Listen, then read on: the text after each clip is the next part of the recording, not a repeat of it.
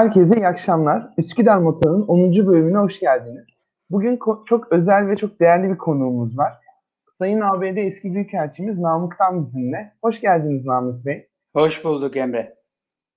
Sizi e, bu programda ağırlamak bizim için e, büyük bir mutluluk kaynağı. E, çok e, heyecanlıyız bu program için. Ha, E, öncelikle çok sağ olun. E, öncelikle aslında e, şu soruyla başlamak istiyoruz hemen konuya girersek. E, ABD seçimleri bu sene Türkiye'de çok takip edildi. Özellikle kimin kazanacağına dair Türkiye neredeyse bölündü ve insanlar Trumpçı Biden'cı diye aslında hangi aday Türkiye için daha iyi olabilir diye bir tartışma gerçekleştirdi. ABD'yi en iyi tanıyan insanlardan birisiniz Türkiye'de. Trump'ın Türkiye karnesi sizce nasıldı? Trump döneminde Türkiye-ABD ilişkilerine dair herkes konuştu ama bu konuda sizin bir değerlendirmeniz, bu 4 seneyi e, iyisiyle kötüsüyle bir karnesini vermeniz e, şansı olabilir mi acaba? Evet. Ee, aslında Türkiye'de e, dış politikada da, iç politikada da e, gerçekten e, çok önemli bir duygusallık var. O duygusallık çerçevesinde hareket ediyoruz ve e, bir anlamda e, gerçekçilikten uzaklaşıyoruz bazen. E, Trump e, zamanında değil, e, diğer yönetimler zamanında da e, biliyorsunuz hep Türkiye hakkında bu şekilde düşünür, Türkiye hakkında şu şekilde düşünür cümlesinden bir takım görüşler ortaya çıkıyor. Şimdi Amerika Birleşik Devletleri'nde dış politika böyle her yönetimle çok radikal değişikliklere uğramaz bir takım esasları vardır. Onlar e, genelde aynı kalır. Fakat Trump döneminin en büyük özelliği Trump'ın e, sıra dışı bir e, siyaset izlemesi sonucunda bir anlamda uluslararası planda e, çok e, hiç de beklenmeyen adımlara imza atması. E, bu o sadece Türkiye'yi değil bütün dünyayı ilgilendirdi. O yüzden de adeta bir masa e, masayı dağıttı Trump yani kendi döneminde. E, uluslararası düzenin e, e, bütün bilinen doğrularını bir kenara koydu ve kendi e, yolunda hiç e, kimsenin e, telkin veya e, düşüncesine en ufak bir saygı göstermeden e, politikalar izledi. E, şimdi biz de tabii bundan nasibimizi aldık. E, Trump'ın özellikle Türkiye açısından e, Cumhurbaşkanımızla kurduğu çok yakın ilişki, öylesine yakın bir ilişkiydi ki bu hakikaten bir golf oyununu dahi onunla yapacağı bir telefon görüşmesi uğruna biliyorsunuz geciktirdi. O kadar e, e, yakınlık kurmaya muvaffak oldular. Tabii bu tür e, ilişkiler siyasette e, önemlidir. Bunu e, e, küçümsemiyorum. E, mutlaka e, bu tür e, liderler arasındaki ilişkilerin e, yakın ilişkilerin e, bizim aramızdaki e, her alanda sürdürdüğümüz ilişkilere de olumlu katkısı olur. Ancak bu Trump döneminde kurumların tamamen dışlanmasına yol açtı. Türkiye'de de bu karşılık buldu. Türkiye'de de e, zaten epey bir süredir kurumlar hakikaten e, Dışişleri Bakanlığı başta olmak üzere e, ikinci plana itildi. Dolayısıyla e, ki, e, bir kişisel ilişki başladı. Şimdi bunun e, e, artıları olduğu kadar çok e, e büyük e, efendim eksileri de var. E, neden derseniz Trump'ın kişiliğinde e, oluşan e, küresel antipati e, tabii bizim ilişkilerimize de yansıdı ister istemez. Bu birincisi. İkincisi Trump'ın e, beklenmedik davranışları e, bizim e, çok ciddi krizler yaşamamıza sebep oldu.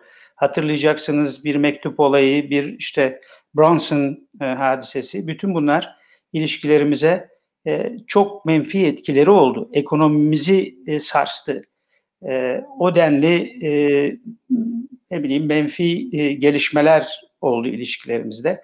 E, ez cümle e, Trump'ın e, tabii e, bu kişisel ilişkisi üzerinden e, çok e, e, duygusal bir e, hava oluştu Türkiye'de e, ve o açıdan e, Amerika'da de Trump'ın e, seçimleri kazanması halinde ilişkilerimizin daha iyi bir istikamette yol alacağı e, şeklinde bir kanaat oluştu. Ben buna katılmıyorum. E, ben bunun doğru olduğuna inanmıyorum.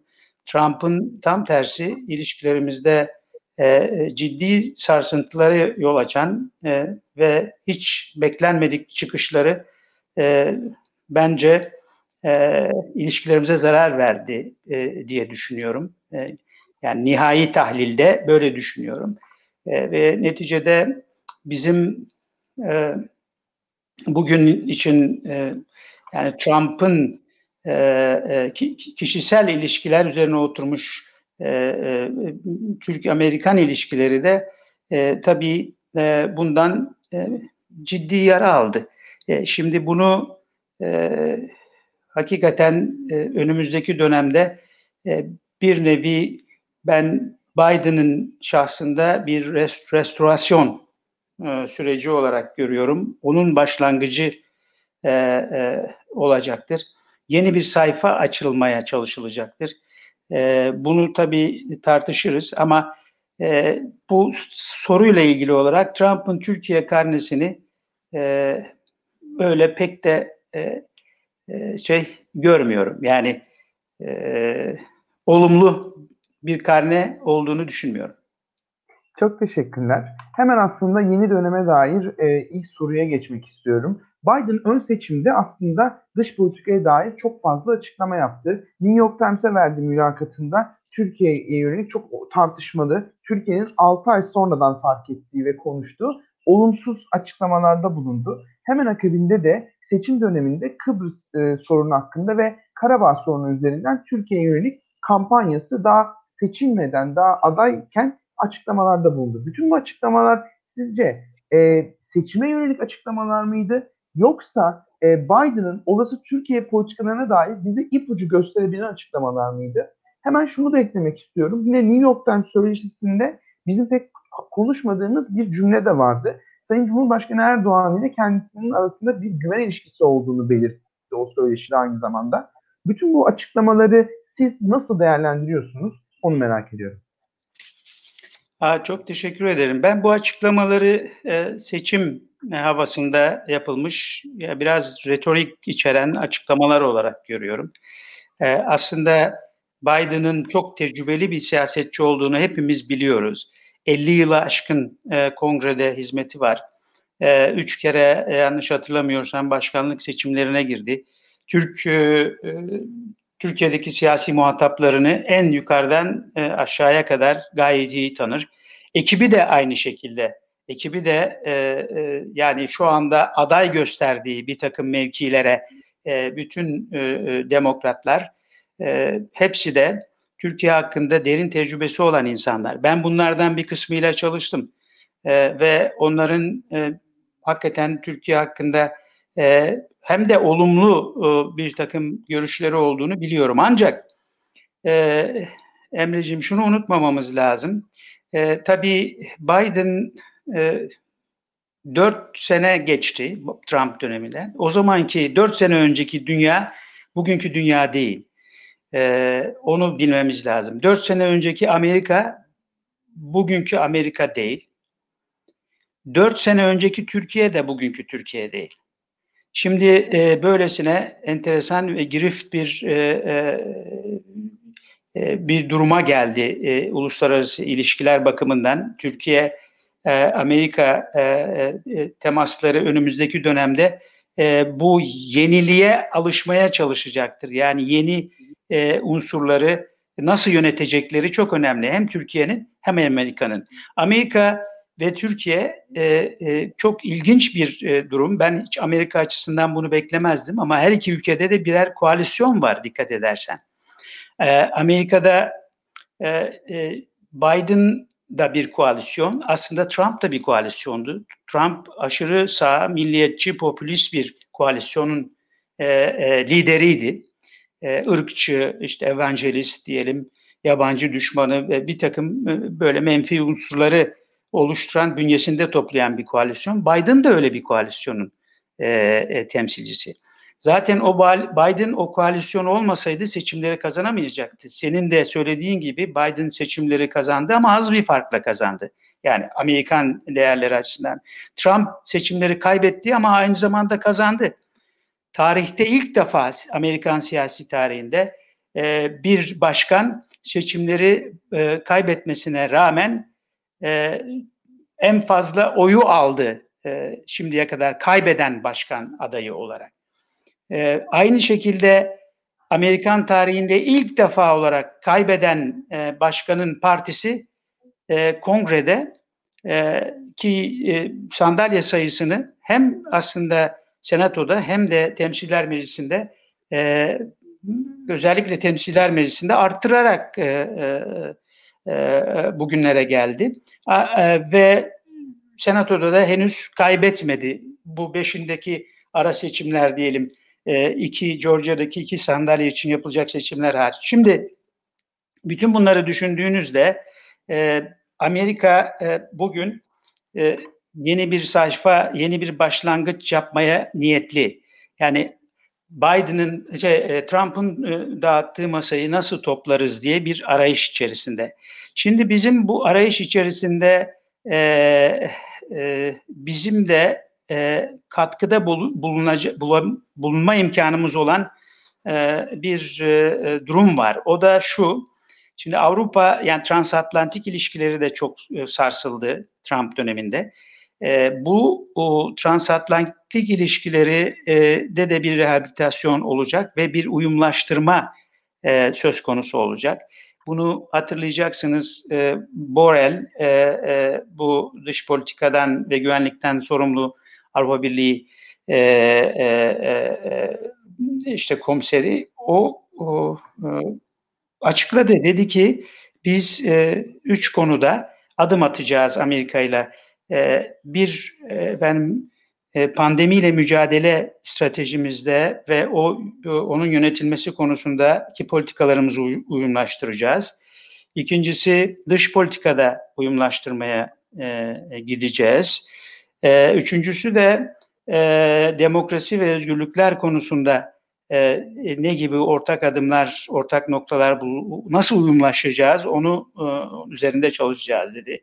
Şimdi e, biliyorsun e, Türkiye'de Avrupa e, diyelim ki Avrupa e, siyasetinin, Avrupa kültürünün e, bir parçası. Yani hakikaten önemli bir parçası, önemli bir ülke e, Türkiye.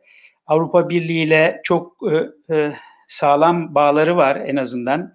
E, her ne kadar belki e, beklediğimiz kadar karşılık görmese de. Şimdi bizim e, bu uyumlaşma sürecinde oynayacağımız rol çok önemli. Biz eğer bu uyumlaştırma sürecine olumlu katkılarda e, katkılarda bulunursak, yaratıcı ve yapıcı bir takım önerilerle gidersek, Avrupa tarafında e, Amerika ile e, zaten karşı tarafın da arzusu olan e, belki beyaz sayfayı e, birlikte açabilme imkanımız olacak. Dolayısıyla Biden'ın e, açıklamalarını şimdilik ihtiyatla karşılamak lazım. E, bunlardan e, çok e, olumsuz unsur çıkarmamak lazım. İleriye yönelik e, her ne kadar biz hep e, efendim Biden iktidara gelecek e, Türkiye'ye şunu yapacak, bunu yapacak diye e, bir takım çıkarımlarda bulunuyorsak da e, biz ne yapacağız? Onun da arayışı içinde olmamız lazım. E, peki hemen sıcak bir konuya gelmek istiyorum. Bu Trump geç, geçtiğimiz e, haftalarda Trump e, kassa yaptırımlarını açıkladı ve Türkiye bu yaptırımları da yakından e, takip etti. E, hatta veto etti mi, edebilir mi, edemez mi diye de medyada bir kafa karışıklığı yaşandı. Gün sonunda Trump kassa yaptırımlarını açıkladı. Ve Türkiye'deki ana akımda aslında hafif yaptırım, önemli değil gibi bir anlatı sergilendi. E, ama günün sonunda Türkiye bir hasım ülke olarak belli bir takım yaptırımlara e, tabi kıldı ve sizin e, benim okuduğum kadarıyla yorumunuz e, bu kadar hafif ağırlıktan öte hasım olarak değerlendirmenin Türkiye için zarar olduğunu söylediniz. Günün sonunda bu kasta yaptırımlarının hakkında genel olarak ne düşünüyorsunuz? Ve Biden'ın bu yaptırımları genişletme veya kaldırma olasılığı bu yeni beyaz sayfa açma sürecinde olacak mı? Bu konu hakkında ne düşündüğünüzü merak ediyorum. Çok güzel bir soru e, Emre'cim bu. e, yaptırımlar hiçbir zaman hiçbir ülke için yahut da herhangi iki ülke arasındaki ilişkilerde kabul edilebilir e, bir şey değildir. Yaptırımlarla e, ilerlemek de iyi bir şey değildir. Ancak bu yaptırımlara yol açacak ortamı yaratmak da doğru değildir. Yani o bakımdan sorumlulukların da farkında olması lazım Türkiye'nin. E, şimdi bizim e, bu yaptırımları hafif e, e, efendim ağır diye nitelemek yerine bizatihi yaptırımların e, bize uygulanmış olmasını e, hakikaten e, çok üzüntü verici olduğunun bilincine varmamız gerekir. Bu yaptırımlar kim ne derse desin ben bunu defaatle açıkladım. E, çok ağır olmuştur. Yaptırımlar sadece açıklanan yaptırımlarla kalmamıştır. Onlar sadece bir e, efendim e, bir nevi e, hadiseyi resmileştirmiş ve geriye dönülmez bir yola sokmuştur. Halbuki e, biz e, geçen seneki hatırlayacaksın e, savunma e, tahsisler yasasıyla yani savunma bütçesi yasasıyla e, F-35'lere gelen e, efendim yasaklar çerçevesinde yani onların e, bir bir nevi o sürecin ortak üretim sürecinin e, bitirilmesi ve bizim e, e, 9 ülkeden biri olarak ortak üretime yaptığımız katkıların sonlandırılmasıyla zaten çok büyük bir e, e, darbe almıştı e, bizim ilişkilerimiz. E, benim kanaatim. Dolayısıyla bugün gelinen noktada e, ne olursa olsun e, bu e, çok e, olumsuz bir gelişme diye nitelendiriyorum ben ve daha bir başlangıç diye görüyorum bunu.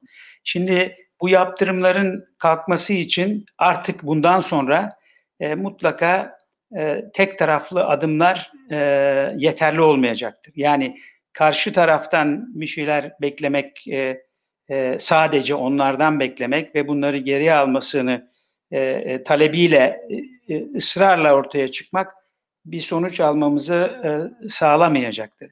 Bizim e, de bazı e, adımlar atmamız gerekecektir. O da nedir? Benim e, e, benim düşünceme göre e, yani öyle veya böyle bunlar bir e, pazarlık unsuru olarak bu konu S-400'ler meselesi ilişkilerimizde e, bir tıkaç e, rolü e, e, kazanmıştır. bu e, pazarlığı e, iyi yönetmemiz gerekir. Bu pazarlık neticesinde sadece e, F-35'leri geri alma talebini belki e, ortaya sürmeyebiliriz. Onun ötesinde e, biliyorsunuz YPG sorunu vardır. Onun çözümünü talep edebiliriz. O konuda e, e, bir Amerika'dan adım atmasını bekleyebiliriz. E, ve onun dışında işte yaptırımların kaldırılması konusunu yani mevcut şu anda getirilen yaptırımların kaldırılmasını talep edebiliriz. Bunun karşılığında da e, belli bir esneklik gösterme e, e, durumu ortaya çıkacaktır. E, o da e, işte verifiable dediğimiz yani denetimli bir e, e, şekilde bunları e, bir müddet işte uygun görülecek e, karşı tarafla ya NATO sistemi çerçevesinde e, oluşturulacak bir uzlaşmayla e, işte kullanmama taahhüdünü ki Trump bize bu yolu açmıştı yasada olmamasına rağmen. E, fakat biz bunu e, Trump'ın aslında e, bir, bir anlamda bu e, bize gösterdiği kolaylığı da e, elimizin tersiyle ittik diye düşünüyorum. Biz bunu e, e, mutlaka akılcılık e, çıkarlarımız istikametinde akılcılık çerçevesinde tartışmalıyız. Yani bir hamaset e, e, çerçevesinde e, eğer bunu değerlendirirsek işinden çıkamayız bunun. Yani şunu dersek işte nasıl olur da bir NATO ülkesi e, Türkiye'ye yatırım e, bir, başka NATO ülkesine yaptırım uygular. Nasıl olur da işte bizim alacağımız silahlara karışır dersek onlar da bize bence haklı olarak e, nasıl olur da bir NATO ülkesi e, NATO'daki taahhütlerine e, aykırı olarak e, bir e, e, silah sistemini yani NATO tarafından hasım olarak görülen bir ülkeden silah sistemi edinerek bunu e, NATO içine e, dah, dahil, dahil ettirmeye çalışır diye suçlar. İlk defa da bir NATO ülkesi bunu yapmıştır eğer o açıdan bakacak olursak. Dolayısıyla yani e, e, uzlaşı e, e, zeminini yaratmamız gerekir. E, uzlaşı da tek taraflı uzlaşı olmaz. Yani it takes two to tango derler. E, mutlaka iki taraftan da e, bir takım e, esneklik e, gerekecektir. E, şunu da merak ediyorum aslında. E, Biden'ın kabinesindeki isimlerle daha önceden e, tanışma, çalışma imkanı olduğunu belirttiniz. Dışişleri Bakanı adayı Antony Blinken Türkiye'yi de yakından tanıyan biri. 3 Kasım'dan önce attığı en son tweet e, Türkiye hakkında, Kıbrıs sorunu hakkında bir tweetti. 15 Temmuz sonrasında Türkiye'ye gelen bir isim. E, onu nasıl değerlendiriyorsunuz? Yine Ulusal Güvenlik Danışması Jake Sullivan'ın Türkiye hakkındaki makaleleri var. Yine çok yakından takip eden bir isim. Keza Biden da e, dediğiniz gibi Türkiye'yi çok yakından e, takip eden biri. E, bu isimlerin genel olarak e, Türkiye hakkındaki politikalarını nasıl e, bekliyorsunuz ve e, şunu da çok merak ediyorum. E, kurumsallaşmış bir dış politika dediniz. Belki seyircilerimiz için bu Trump döneminde aile üyeleriyle yapılan, damadıyla, kızıyla yapılan dış politika oluşum süreçlerinden bu kurumsal dış politikaya geçiş nasıl olacak ve bu farkı biz nasıl gözlemleyeceğiz? Türkiye bu kurumsal yapıyla nasıl daha iyi iletişime geçebilir gibi bir soru da size sormak istedim. Evet, e, e, yani çok güzel sorular bunlar. E, şimdi e, Biden yönetimi, evet başta da değindik buna. Biden yönetiminde bizim çok yakından tanıdığımız insanlar var. E, sadece benim şahsen değil ama Türkiye'de şu anda hükümetin çeşitli birimlerinin ve onları e, başındaki insanların tanıdığı, başta Cumhurbaşkanımız olmak üzere e, çok yakından tanıdığı insanlar var. E, Biden, e, e, efendim, e, e, Tony Blinken'den bahsettin. Anthony Blinken e, eskiden biliyorsun e, Biden'ın e, başkan yardımcısı iken ulusal güvenlik danışmanıydı. Sonradan da bakan yardımcısı oldu. O Amerika'da e, Dışişleri Bakan Yardımcısı oldu. E, Biden e, Avrupa'yı çok iyi tanıyan bir insandır. Ortaokulu ve lisede liseyi e, Fransa'da okumuştur. E, çok iyi Fransızcası vardır. E, yani Avrupa ile ilişkilerde biraz önce söylediğim o uyumu sağlamak bakımından çok ciddi katkıları olacaktır. E, ve mutlaka Türkiye e, Türkiye'nin meselelerini e, ve ciddiyetini bu meselelerin e, e, çok iyi bilen bir insandır. Ben kendisiyle defalarca görüştüm büyükelçiliğim sırasında. Jake Sullivan aynı şekilde. Jake Sullivan e, siyaset planlama dairesi Dışişleri Bakanlığı'nda başkanı olduğu dönemden e, sonradan e, e, Blinken'ın yerine e, güvenlik danışmanı yine e, efendim Biden'ın olduğu döneme kadar e, gayet iyi tanıyorum. E, e, Biden kendisi de işte söylediğim gibi e, çok çok e, efendim pragmatik bir insandır e, ve bu konularda e, olumlu adımlar atmaya e, ne bileyim onun e, teşne bir adamdır eski deyimle. E, şimdi bütün bunlar e, ortalıkta. Yalnız bir kaviyat var o da şu e, onu tekrar etmek isterim. E, Türkiye'de, dünyada, Amerika'da o dönemdeki e, Amerika'da değil, Türkiye'de değil, e, efendim e, dünyada değil. Şimdi bunu bunları bilerek e, yeni döneme e, hazırlık yapmamız lazım. Bizim de onların da. Şimdi ne yap ne, olabilir bu, bu konularda? Mesela Kıbrıs konusu e, diyorsun. Kıbrıs e, konusu e, Biden'ın baktığın zaman e, seçim bölgesinde e, e, ve genelde ta kampanyasının finansmanına kadar çeşitli konularda e, kendisine destek olmuş. Ya bizim deyimizle hasım lobiler var. E, bunların arasında işte Rum Yunan lobisi diyelim, Ermeni lobisi, e, işte işte Kürt lobisi vesaire. Bütün bunlar çok yakın destek vermiş insanlar ve bunlara yönelik tabii seçimin verdiği havayla şimdiye kadar yaptığı bir takım açıklamalar var. Fakat bunlar e, başkanlığı sırasında mutlaka çok daha değişik bir e, çizgi izleyeceğini ben e, düşünüyorum. Hiçbir şekilde e, yani Türkiye'de e, Türkiye'yi e, e, ile bir e, olumsuz bir başlangıç yapma e, efendim düşüncesinde olduğunu hiç zannetmiyorum. Yani hiçbir şekilde e, e, Trump e, e, şöyle diyeyim e, Trump e, Türkiye'nin hani Batı kampından kopuş sürecine sebep olan bir başkan olarak asla anılmak istemeyecektir. Öyle anılmayacağı gibi, anılmak istemeyeceği gibi Türkiye ile işte bir yanlış, menfi bir başlangıç yaparak e, efendim masayı atarak e, e, efendim, ilerleyecek bir e, anlayışa da sahip değildir şu anda. Fakat bunlar mutlaka bizden de e, bir takım açılımlar gerektiriyor. Bizim de biraz önce söylediğim gibi e, işte ilişkilerimizi tıkayan konuları üzerinde şimdiden düşünmeye başlamamız e, e, lazım. S-400'ler başta olmak üzere, YPG konusu başta olmak üzere, e, e, Doğu Akdeniz ve diğer e, işte çıkarlarımızı ilgilendiren bir sürü konu konusu Libya, bütün bu konularda nereye kadar gidip nerede durabileceğimizi iyi tespit etmemiz ve bir dengeye oturtmamız gerekiyor. Ben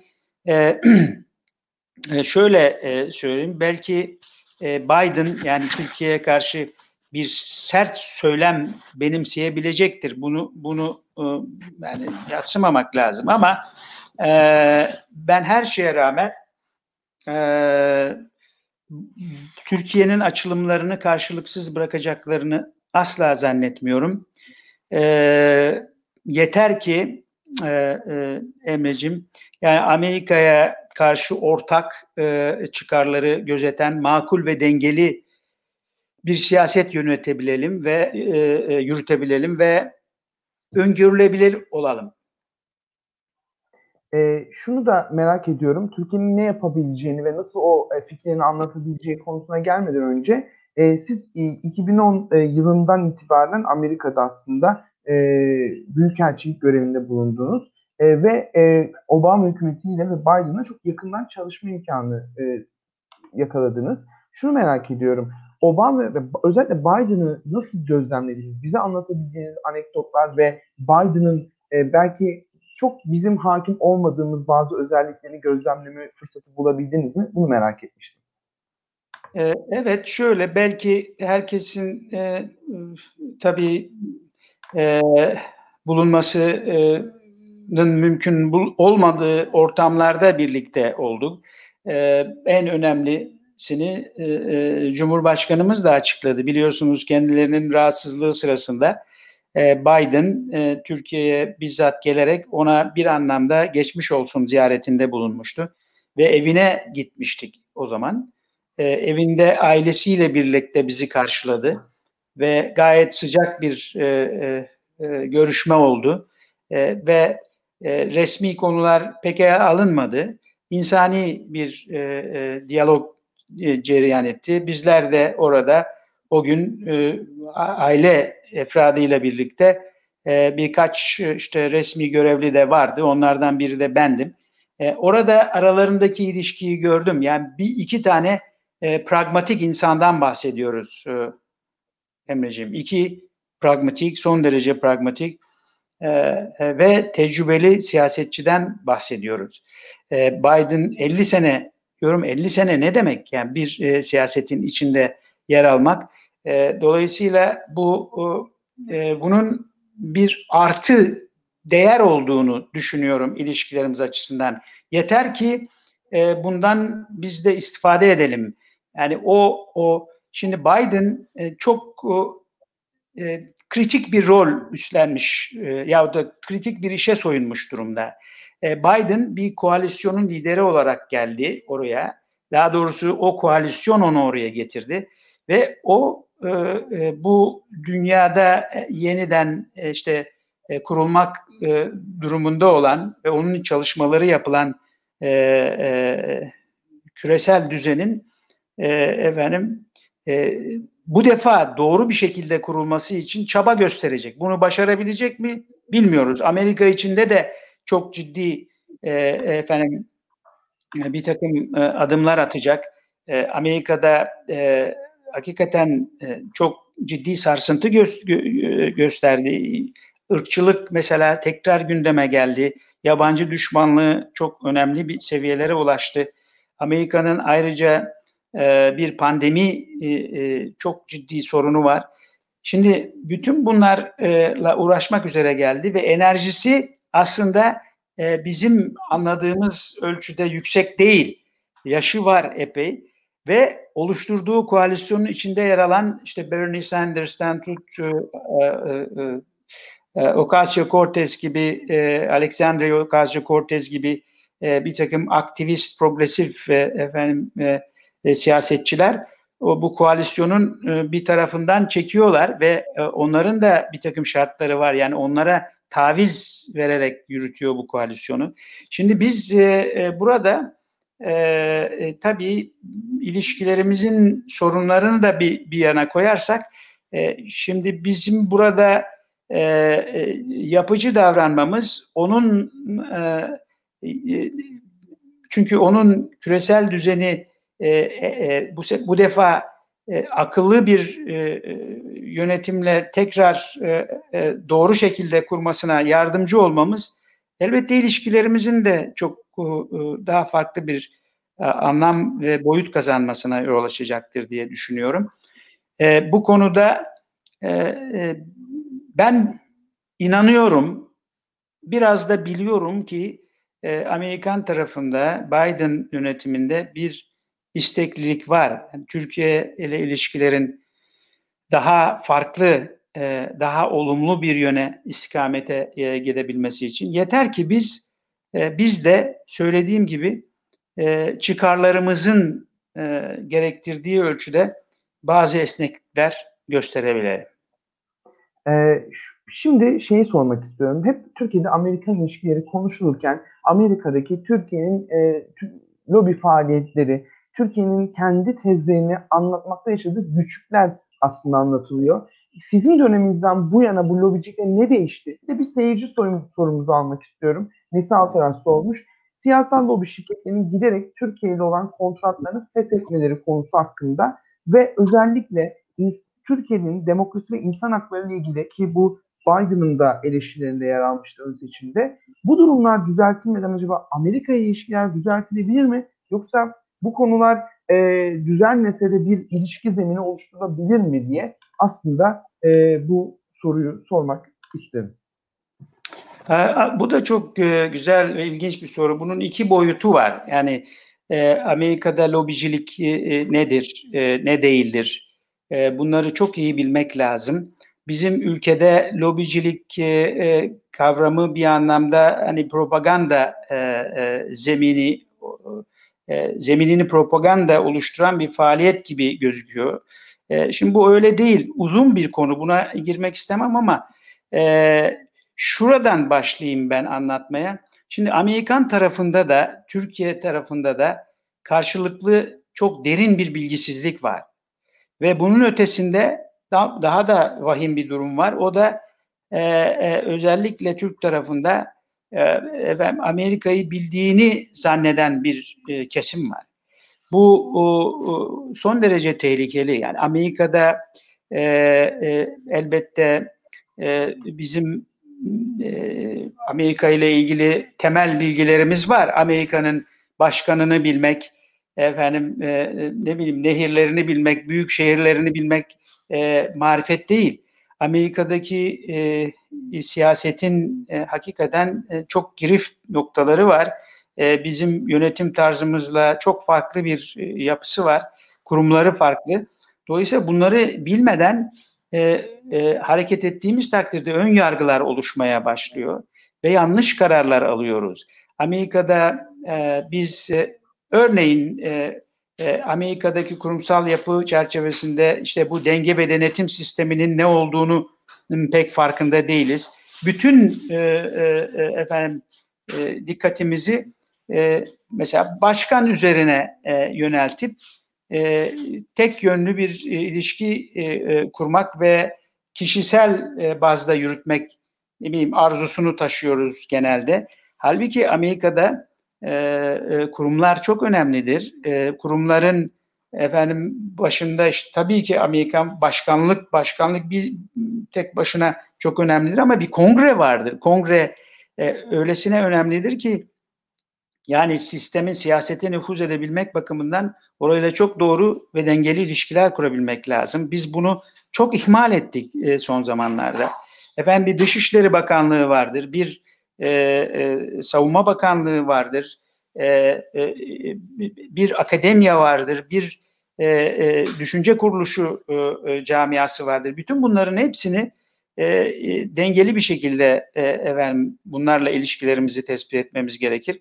Şimdi e, bu birincisi, ikincisi e, şunu anlamamız lazım. Yani bizim e, derdimizi anlatmak yani tek başına yeterli değil e, Amerika'da. Yani karşı tarafı da anlamak, onun hangi zorluklar içerisinde bulunduğunu, efendim e, yeteneklerini, endişelerini, e, amaçlarını, önceliklerini, umutlarını e, işte kestirebilmek e, ve hangi e, düşünceyle hareket ettiğini anlayabilmek gerekir. Yoksa e, sizin e, yani sadece böyle e, çünkü bizdeki gibi e, yani duygusallık ötesi bir e, şey e, vardır orada, gerçeklik vardır. E, sonuçta e, dış politikada haklı olmak veya karşı tarafın haksız olması yeterli değil biliyorsun. Yani maksat haklılığınızı veya haksızlığınızı anlatabilmek e, karşı tarafa. Şimdi biz bu konuda çok ciddi zafiyet içerisindeyiz. E, biz kendimizi ifade edemiyoruz. Amerika'da e, e, ilgili çevrelere ulaşmakta çok çok e, zorlanıyoruz. Mesela e, sen de çok iyi biliyorsun. Amerika'da 4000 e, ben yanlış hatırlamıyorsam 4700'e yakın e, efendim e, çeşitli çapta üniversiteler var. E, efendim e, 6000 küsür e, e, düşünce kuruluşu var.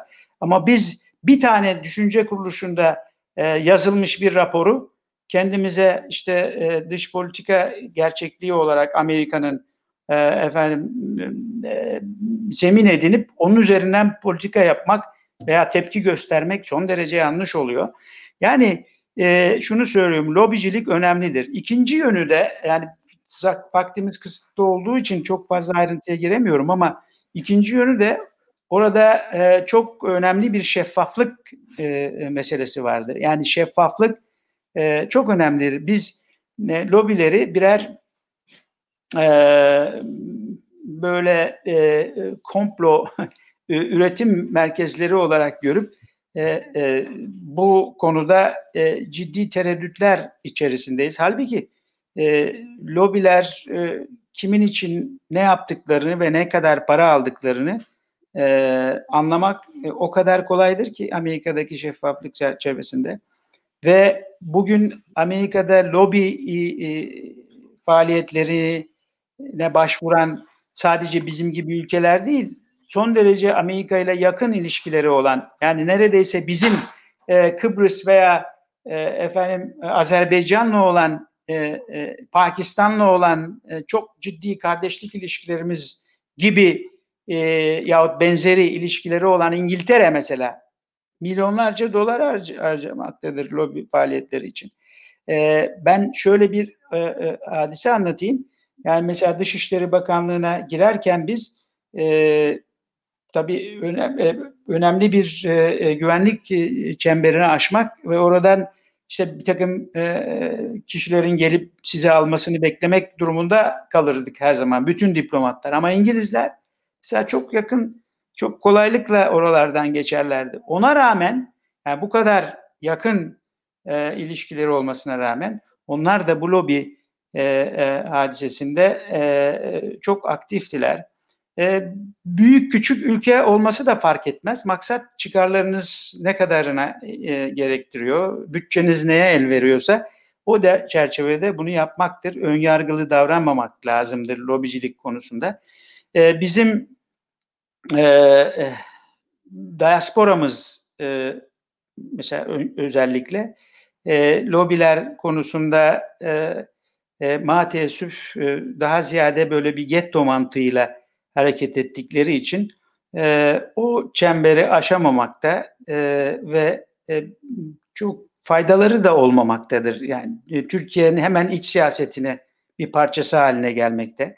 E, şunu anlatmaya çalışıyorum. Mesela Türkiye'nin orada bulunan e, e, Türkler bakımından e, işte daha ziyade e, e, hepsi birer çifte vatandaş olduğu için veyahut da Amerikan vatandaşı oldukları için e, haklarını Amerikan vatandaşı hüviyetiyle talep etmeleri veya sorgulamalarını o hüviyetle yapmaları yerine bir Türk e, e, olarak yapmaları e, e, arasında çok büyük fark var. Yani bir taxpayer olarak yani vergi ödeyen bir e, Amerikan vatandaşı olarak orada kongreye gidip e, bir girişimde bulunma, bulunduğunuzda bir vatandaş olarak sizin etkinliğiniz herhangi bir diplomattan çok daha e, fazladır. Bunun da anlamamız gerekir. Yani bu meseleleri biraz daha vakit harcayıp e, e, e, anlayıp e, ve kendi lehimize kullanma imkanımız var. Ee, yine bir seyirci sorusunu sormak istiyorum. Halkbank davası konusunda ne tür gelişmelerin yaşanmasını bekliyorsunuz? Trump'ın yargıçlarla olan bazı diyalogları ve kavgaları, tartışmaları vardı. Biden birazcık daha e, bu tür süreçlere karışmamayı tercih edebilecek bir profil çiziyor ama Halkbank davası konusunda sizin beklentiniz, gelişmeler ne tecrübenize dayanarak? Ee, şimdi benim bildiğim kadarıyla şu anda Halkbank davası siyasi efendim etki alanından biraz çıktı. Tamamen yargı çerçevesinde görüşülüyor. Ben tamamen yargıdan azade, daha doğrusu siyasetten azade bir, bir duruma geldiğini söylemek söyleyemem doğrusunu isterseniz. Neden derseniz çünkü Amerika'da yine Trump döneminde yargı özellikle federal yargı da çok ciddi siyasi atamalar yapıldı. Hiç hiç beklenmedik şekilde yine e, çok çeşitli e, yargıçlar atandı e, değişik eyaletlerde. Şimdi o çerçevede sonunu kestirmek mümkün değil ama ben şunu yani tam anlamıyla kestirmek mümkün değil. ben pek bir müdahalede bulunacaklarını düşünmüyorum. senin de söylediğin veya işte öğrendiğin gibi Biden'ın bunu yargının akışına yahut da onun e, eline bırakacağını ve sonuçta e, e, büyük bir ihtimalle e, bu da bir e, ceza gelebileceğini düşünüyorum. Ama e, bu cezayı neticede e, e, çeşitli Avrupa ülkelerindeki bankalara da geldi. İşte Fransız Bank Paribas'a e, geldi. Onlar belli pazarlıklar neticesinde belli bir meblağı ödemek durumunda kaldılar. Şayet böyle bir durum e, hasıl olursa ki olabilir, e, bizim de işte e, uygun pazarlığı yapıp bu parayı ödememiz gerekecektir diye düşünüyorum. Bunun aksi takdirde yani Amerikan hukuku ve uluslararası finans camiasındaki kurallar bakımından e, e, engellenmesi veyahut da e, ödemeyi e, ödememe gibi bir e, eylem içine girilmesi pek mümkün olmayacaktır diye düşünüyorum. E, şunu da sormak istiyorum aslında. E, Biden seçiminin ardından Amerika yeni bir büyükelçimiz atandı. Sayın e, Tokyo Büyükelçimiz Murat Mercan Washington'a atandı. E, bu minvalde aslında e, dış politika hakkında yazanlar ikiye bölündü. Bazıları dedi ki Sayın Murat Mercan gayet iyi bir diplomattır ve çok başarıyla Türkiye'yi temsil edecektir. E, Amerika'yı çok yakından tanır. Bazı e, yazarlar ise bir kariyer diplomatı olmamasını aslında eski bir siyasi olmasını ön çıkardılar ve eleştirdiler. Bu konuda sizin düşünceniz ne? Onu merak ediyorum. Bu diplomatik temsil değişikliği size nasıl bir e, tablo sunuyor? Ben kişiler üzerinden, isimler üzerinden e, böyle bir konuyu tartışmak istemem. E, Murat Mercan'ı tanırım. E, o, bu fakat bunu şöyle e, bir belki e, açıklamak lazım. O, o konuda bir iki şey söyleyebilirim. E, o da e, yurt dışına e, atayacağınız büyükelçiler elbette kariyer diplomat olmaları e, her zaman hele tecrübeli e, diplomatlar olmaları e, sizin çıkarlarınız açısından e, çok daha e, iyidir. Ancak e, bu demek değildir ki e, siyasi, siyasi bir atama e, herhangi bir ülke yapamaz. Yapabilir. E, bu o, sizin o siyasi atamadan çıkarlarınız istikametinde ne kadar e, fayda göreceğinize bağlıdır. O seçtiğiniz kişinin e, sizin e, temsiliniz bakımından oradaki çıkarlarınızın korunması ve ilerletilmesi bağlamında ne kadar yararlı olabilecek e, olduğuna bağlıdır. Şimdi e, bir örnek vereyim size. E, bunu isim vererek yapabilirim. Örneğin e, e, Muhtar Kent. Muhtar Kent'i e, Amerika'ya e, siyasi atama e, olarak e, gönderirseniz bence doğru bir iş yapmış olursunuz. Neden? Çünkü Muhtar Kent e, Amerika'nın en önemli ve tarihi e, e, değeri olan bir e, ticari kurumunun yani Coca-Cola'nın e, yıllarca CEO'luğunu yapmış. Orada e, yıllarca hizmet etmiş e, bir insandır, bir profesyoneldir. Onun ötesinde e, e, Muhtar Kent e, Amerika'da yine Amerika'nın önemli markalarının yani dünya çapındaki önemli markalarının e, yöneticilerinin e, her yıl, her ay e, Amerika Birleşik Devletleri Başkanı ile yaptıkları özel e, danışma toplantısında e, hazır bulunurlar. Amerikalı e, yani Amerika'da kim başkan olursa olsun onlarla sürekli bir e, e, daimi bir ilişki içerisindedir. Onların görüşlerini dinler, onları tanır.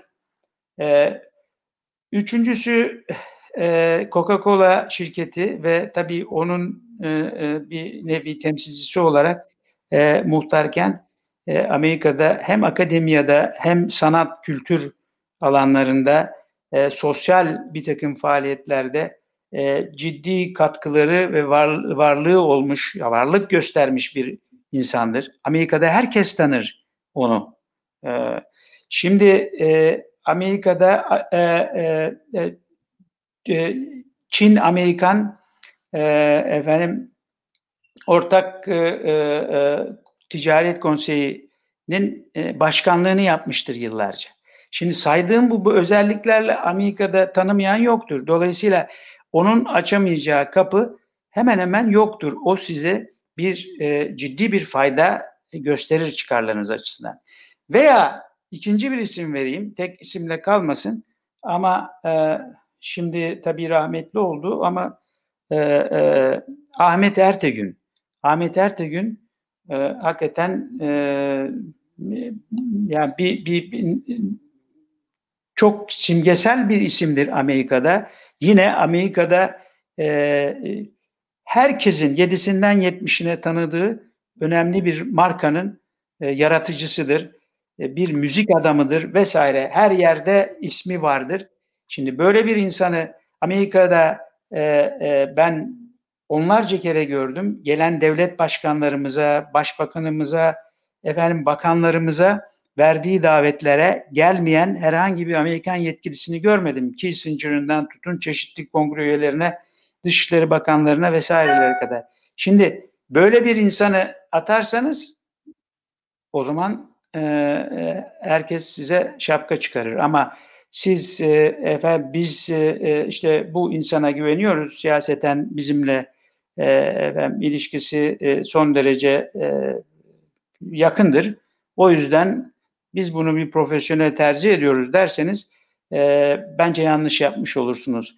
Neden? Şöyle bir gerekçe de ortalıkta dolaşıyor. Deniyor ki işte efendim Amerikalılar da yapıyor. Evet Amerikalılar yapıyor ama Amerikalılar bunu bir e, e, e, gerçek anlamda e, e, bir e, e, siyaset siyasi bir hareket olduğunu açık ederek e, yapıyorlar ve telefon onayından geçiyor. Evet, onların onların ayrıca her temsilciliği e, yani ben 100 kişiden 150 kişiden aşağı temsilci bulunan bir sefaretlerini görmedim. Ya yani daha doğrusu sayı bakımından diyorum. Şimdi orada e, çok ciddi kadrolar var. E, bizim en büyük sefaretimize ben büyükelçilik yaptım. Orada dahi çok sınırlı sayıda Amerika ile kıyaslandığında bizim diplomatımız yer alır, profesyonelimiz yer alır. Dolayısıyla etkinliğiniz sınırlanır. E, onu demem. Siyasi atama yapmak e, e, çok dikkat gerektirir e, diye düşünüyorum. Şunu sormak istiyorum. E, Biden'ın e, ilk hedeflerinden biri İran ile Trump'ın çekildiği nükleer anlaşmayı yeniden imzalamak. İran ile nükleer anlaşmanın e, imzalanması ister istemez Türkiye'yi de etkileyecek bir unsur. E, bu tabii ki burada Trump'ın e, başkanlığı bırakmasının ardından buna karşı bir muhalefete devam etmesi, televizyonlara çıkması olası da var ama şunu merak ediyorum. Biden ile İran konusunda nasıl bir gelişme bekliyorsunuz ve bunun Türkiye'ye, İran'ın komşusu olan ve e, ilişkileri uzun yıllara dayanan Türkiye ile etkileri ne olur? Biz buradan aslında nasıl bir e, fayda, zarar veya etki görebiliriz? Şimdi İran e, bizim komşumuzdur ve işte e, söylemeye gerek yok. Ta e, işte yüzyıllardır değişmeyen bir sınırımız vardır. Bir takım efendim inişler çıkışları olsa da istikrarlı bir ilişkimiz vardır İran'la. Bu devam edecektir. Dolayısıyla İran'ı bizimki kadar yakından tanıyan herhalde bölge ülkesi sayılıdır. Biz bu Biden'ın da e, e, tabii e, nükleer anlaşmayı yeniden işte e, katılma konusunda atacağı adımlar e, öyle kolay olmayacaktır. Yani bugün söylendiği gibi mutlaka e, bu konuda de, zaten adım atacağını kendisi de açıkladı bildiğim kadarıyla yahut e, danışmanları veya yanında iki kitle yer alan insanlar bu kolay olmayacaktır. Ama biz işte burada yapıcı bir rol oynayabiliriz e, diye düşünüyorum. E, Amerika ile ilişkilerimize de bunun müspet bir katkısı olur. Biz o anlaşmanın e, tekrar e, doğru bir e, e, yapıya kavuşması, Amerika'nın da e, onun içinde yer alması eskisi gibi ve bölgede e, bunun istikrarsızlık kaynağı olmasından e, kurtulunması bakımından biz Amerika'ya yardımcı olabiliriz diye düşünüyorum. Ve nitekim hatırlayacaksın e, Amerika ile ilişkilerimizde e, e, benim görev yaptığım büyükelçi olarak dönemlerde e, bu pazarlıklar başladığında biz e, ne kadar e, e, önemli rollere soyunmuştuk. O zaman e, Güvenlik Konseyi e, e, geçici üyesiydik e, ve e, katkılarımız olmuştu o dönemde. Ama şimdi yine aynı şekilde e, bu defa daha yapıcı bir anlayışla hareket edip e, ilişkilerimiz bakımından olumlu bir katkıya da dönüştürebiliriz diye düşünüyorum. E, son bir sorum var. 5 e, dakikamız kaldı. Belki evet. inşallah soru sığdırırım ama e, şunu merak ediyorum. Göreve başladığınız ilk yıllarda 2010'da belki de ilk e, en sıcak gündemlerden biri sizin göreve başlamanızın hemen akabinde gerçekleştiren Mavi Marmara e, o, sorunuydu aslında. e, İsrail ile Türkiye arasında çok ciddi bir e, kriz çıktı. Şimdi e, Sayın Cumhurbaşkanı Erdoğan'ın açıklamalarından İsrail ile tekrardan ilişkileri kuvvetlendirebiliriz gibi bir sinyal aslında geldi. Biden'ın da e, ve ekibin açıklamaları da Trump'ın yaptığı tek iyi şey İsrail ile Körfez ülkeleri arasındaki o barış anlaşmaları ve son zamanlarda Fas ile yapılan barış anlaşmasının e, uygulanmasıydı dediler. Tabii ki birazcık daha Trump'ın aksine belki Filistin sorununu gündeme getiren bir hükümet olacak Biden ama genel olarak yapılan yorumlar İsrail ile ilişkinin değişmeyeceği yönünde. Bu konuda ne düşünüyorsunuz ve acaba Biden'ın seçilmesi ve belki İsrail'deki seçimlerin etkisiyle yeni bir İsrail yönetimi veya Netanyahu ile devam edilmesi durumunda Türkiye ile İsrail ilişkileri Biden ekseninde nasıl gelişebilir? Bu konuda e, Mavi Marmara tecrübenize dayanarak size aslında e, bu sorunun tam da adresini sormak istiyorum. E, bu da çok güzel bir soru ve hakikaten e, bence e, bu konudaki e, gelişmeler bizim hakikaten e, yakın gelecekteki e, bölgedeki ilişkilerimiz ve Amerika ile ilişkilerimiz bakımından önemli. E, şimdi e, Amerika'da kim başta olursa olsun, Cumhuriyetçiler veya Demokratlar, İsrail ile ilişkilerin e, özelliği hiçbir zaman e, kaybolmaz. Amerika için İsrail e, çok farklı bir e, ülkedir. E, İsrail için de Amerika e, çok farklı bir ülkedir. Ancak e, İsrail için e, Türkiye de çok farklı bir ülkedir ve çok önemli bir ülkedir. En az, en az, bakın size e, bunu e, e, bilerek söylüyorum, yaşamış bir insan olarak e, tecrübe etmiş bir insan olarak söylüyorum. En az Amerika kadar önemli bir ülkedir. İsrailler nezdinde Türkiye. Yalnız Türkiye'nin de şunun bilincinde olması gerekir. İsrail de Türkiye için e, çok çok önemli bir ülkedir. Yani bu iliş hiçbir şey tek taraflı değildir. Bizim ilişkilerimiz e, e, e, İsrail'le e, doğal ilişkilerdir. Ne demektir bu? Biz e, bugün örneğin bu Abraham e, anlaşmaları e, denilen e, efendim yöntemle e, işte bir takım e, ülkelere bazı şeyler e, bazı imkanlar yaratılarak e, onları e, İsrail'le anlaşmaya e, e, zorlandığı şekliyle biz ilişkilerimizi İsrail'le kurmadık. Biz İsrail'i kendi irademizle işte Mısır, Ürdün, Mürdün gibi değil onlar da mesela yardımlar alıyorlar, hala alıyorlar. Biz kendi irademizle bu ülkeyle e, e, ilişki ilişki kurduk, onları tanıdık ve bugüne kadar da e, bu ilişkiler e, daima daima e, bize e, çok ciddi katkılarda bulunmuştur uluslararası planda. Ben bunları yaşayarak gördüm Amerika'da örneğin e, bunun sonuçlarını. E, bu bugün e, e, İsrail'le ticaretimiz e, 7 nokta işte yanılmıyorsam 7.4 milyar dolardır ticaret hacmimiz ve bizim lehimizedir biliyor musunuz bu e, e, ticaret. E, Amerika ile ise 20 küsür milyar dolardır. İşte diyelim ki 21 milyar dolardır. Şimdi Amerika 330 milyonluk bir ülkedir. İsrail 8,5 e, e, milyonluk bir ülkedir. Şimdi e, dolayısıyla bizim e, hemen bölgemizde e, e, tarihi bakımdan ilişkilerimizin yani Yahudi alemiyle e, her, en ufak bir leke bulunmayan bir ülkenin ilişkilerinin e, mutlaka e, dostluk çerçevesinde e, ce, sürmesi icap eder. Dolayısıyla ben e, kim haksızdır, kim haklıdır e, tartışmasını gereksiz buluyorum. Olan olmuştur. Mavi Marmara olayı sırasında e, diyelim ki her iki tarafta bazı hatalar yapmıştır ve ilişkiler e, hakikaten ciddi bir kopuş yaşamıştır e, yahut da darbe almıştır. Ama artık bunlar geride bırakılmalıdır. Bu bakımdan yapılan açık açıklamayı Sayın Cumhurbaşkanımızın açıklamasını son derece olumlu buluyorum.